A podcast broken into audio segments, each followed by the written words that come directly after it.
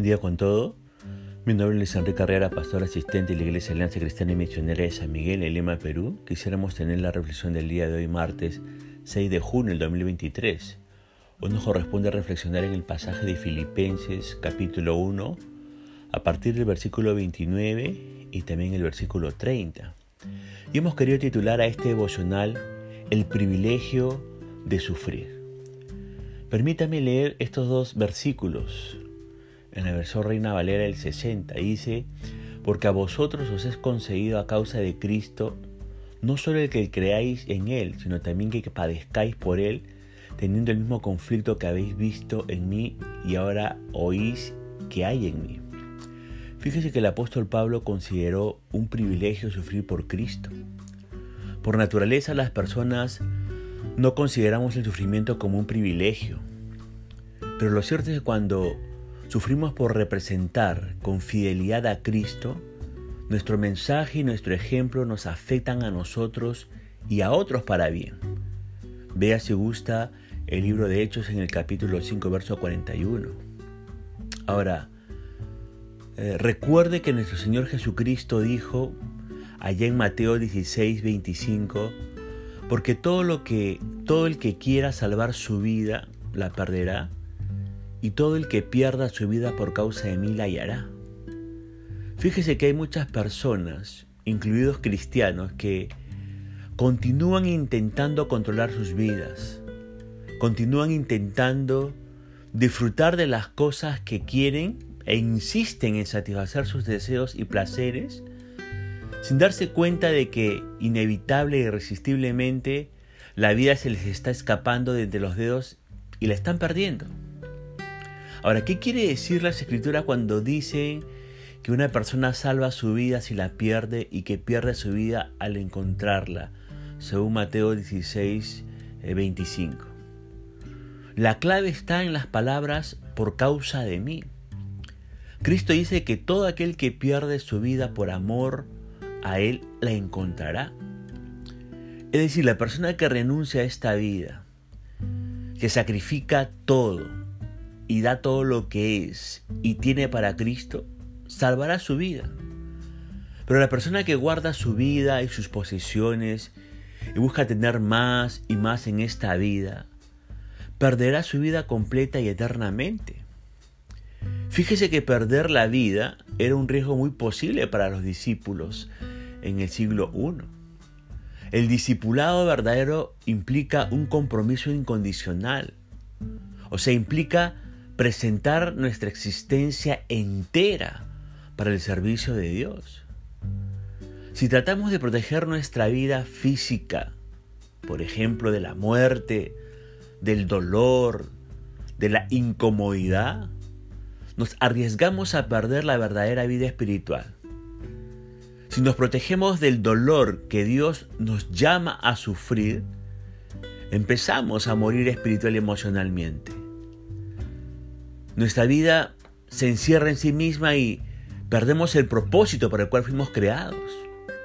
En cambio, cuando entregamos nuestra vida en servicio a Cristo, descubrimos el verdadero propósito de vivir. Ahora, escúcheme lo que le voy a decir. Si usted no está preparado para sufrir, entonces olvídese, olvídese de ser cristiano, olvídese de ser cristiana.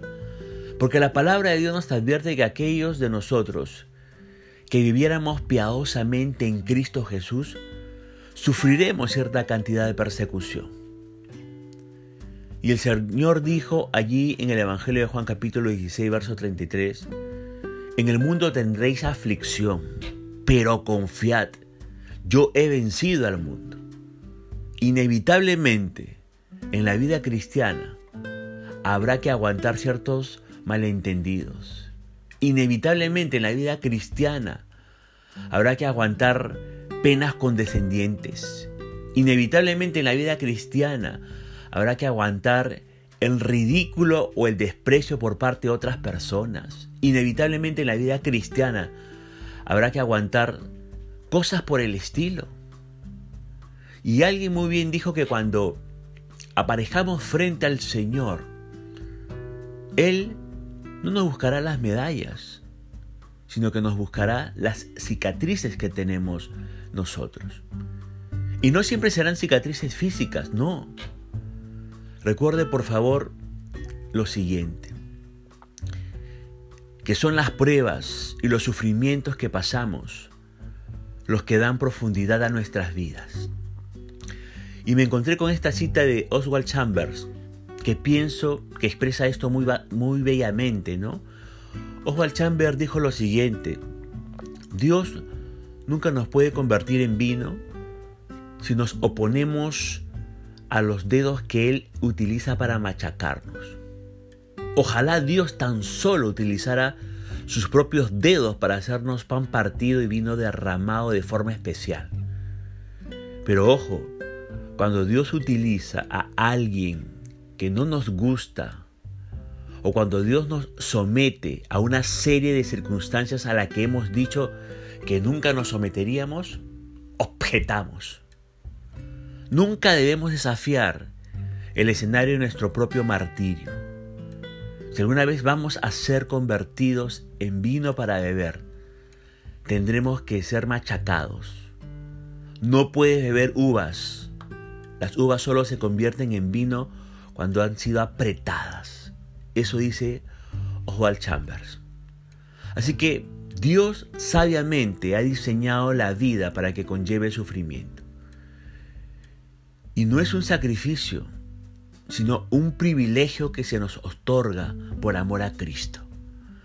Pero Pablo también dijo allí en estos versículos que hemos leído al inicio, teniendo el mismo conflicto que habéis visto en mí. Pablo sufrió tanto emocionalmente como físicamente. Usted recordará que Pablo sufrió la crítica de sus propios amigos, Pablo sufrió dificultades en medio del servicio y del ministerio al Señor. Su vida no estuvo exenta del sufrimiento y el rechazo. Esto es necesario para que crezcamos en gracia, por favor, escúcheme. Todas estas cosas son necesarias para que nosotros podamos crecer en gracia. Pero hay algo que nunca debemos hacer cuando estamos bajo conflicto, en pruebas y dificultades.